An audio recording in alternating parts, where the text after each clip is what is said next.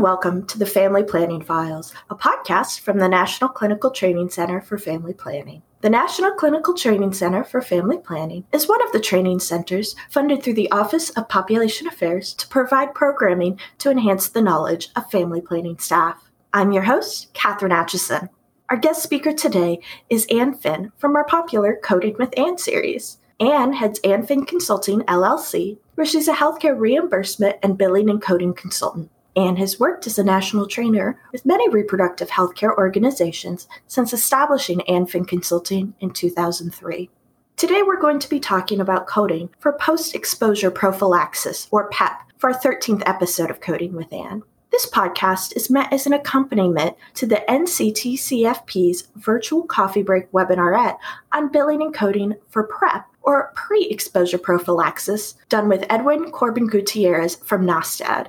If you haven't had a chance to watch that virtual coffee break, it is available on NCTCFP's website, www.ctcfp.org.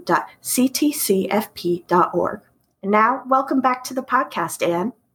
Thank you so much, Katherine. To recap a few important points that were made during our PrEP session pertaining to family planning providers, family planning clinics have a critical role to play in PrEP and PEP scale up. Family planning clinics are particularly well equipped to provide affirming, inclusive sexual health services.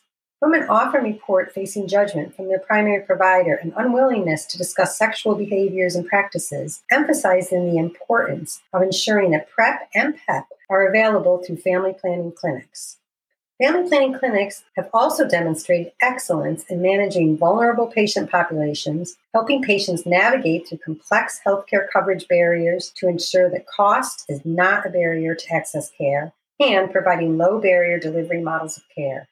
We learned that PrEP relates to people at risk who take daily medicine to prevent HIV.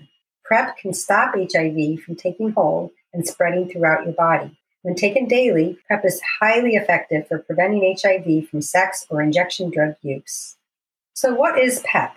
PEP stands for post exposure prophylaxis and is a provision of medications to prevent transmission of a disease or illness following an occupational or non occupational exposure. It includes a series of pills taken over 28 days to prevent someone from contracting HIV after possible exposure. It is intended for emergency use only and is not a sustainable method of HIV prevention. PEP is covered by most private insurance plans and Medicaid, but there are resources available if the patient is uninsured. Once a person has completed their 28 day treatment, they should discuss PrEP with their provider. There are two types of PEP non occupational PEP or NPEP is taken when an individual is potentially exposed to HIV outside the workplace. For example, during episodes of unprotected sex or needle sharing injection drug use. Occupational PEP or OPEP is taken when an individual working in a healthcare setting is potentially exposed to products or materials that could be or are known to be infected with HIV. There may be additional ICD diagnosis codes used to describe the exposure, such as the series W46.0 contact with hypodermic needle. It's important to remember frequent changes in standards of HIV prevention and care require that the guidelines be carefully reviewed by your medical team in your facility to assure that they conform to acceptable local and current approaches. It's wise to consult with your payers to ensure these services are accurately coded and reimbursed so you don't lose out on revenue. Patients presenting for PEP should be evaluated as soon as possible so treatment, if indicated, can be initiated within recommended timeframes. To be most effective, evidence currently suggests a 72 hour timeframe for the initiation of PEP following possible HIV exposure. Remember, PEP treatment should be initiated as soon as possible following the exposure. A few sexual HIV acquiring risks include a patient having unprotected intercourse, such as with no condom or PrEP or vaginal assault with a known person living with HIV, which uses the acronym PLWH, or someone of unknown HIV status. It also includes unprotected rectal intercourse or assault with a known person living with HIV or someone of unknown status. Common baseline tests to consider for persons being seen for PEP include gonorrhea and chlamydia, including swabs of all sites of sexual contact. Urine testing may also be considered in place of genital testing.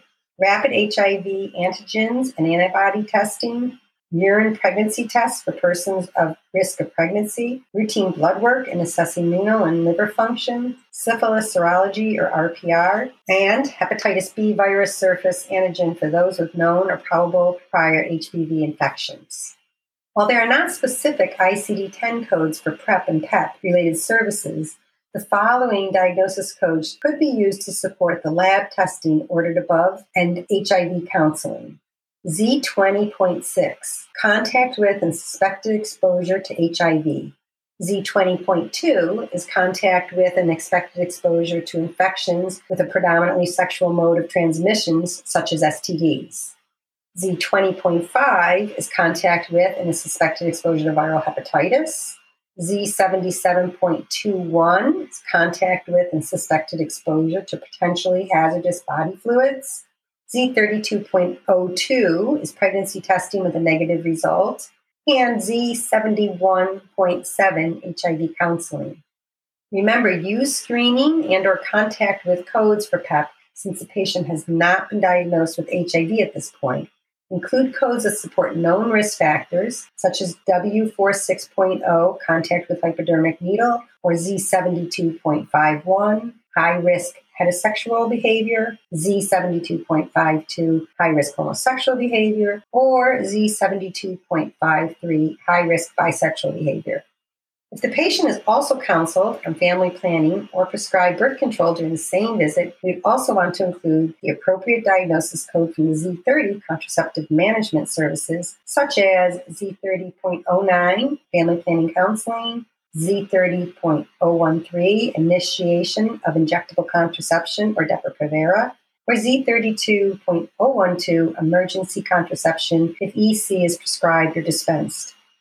To code for patients that have been confirmed as positive with HIV, it is best to refer to the official ICD 10 guideline requirements outlined in Chapter 1 for certain infectious and parasitic diseases in the code range A00 through B99, including B20 HIV disease or Z21 asymptomatic HIV infection status.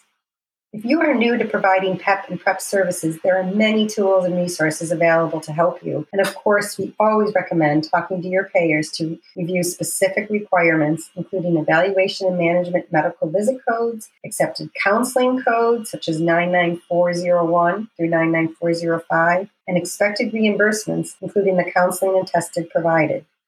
We appreciate you listening to our podcast and thank you for joining us today. And thank you for joining us today, Ann, and sharing your time and expertise.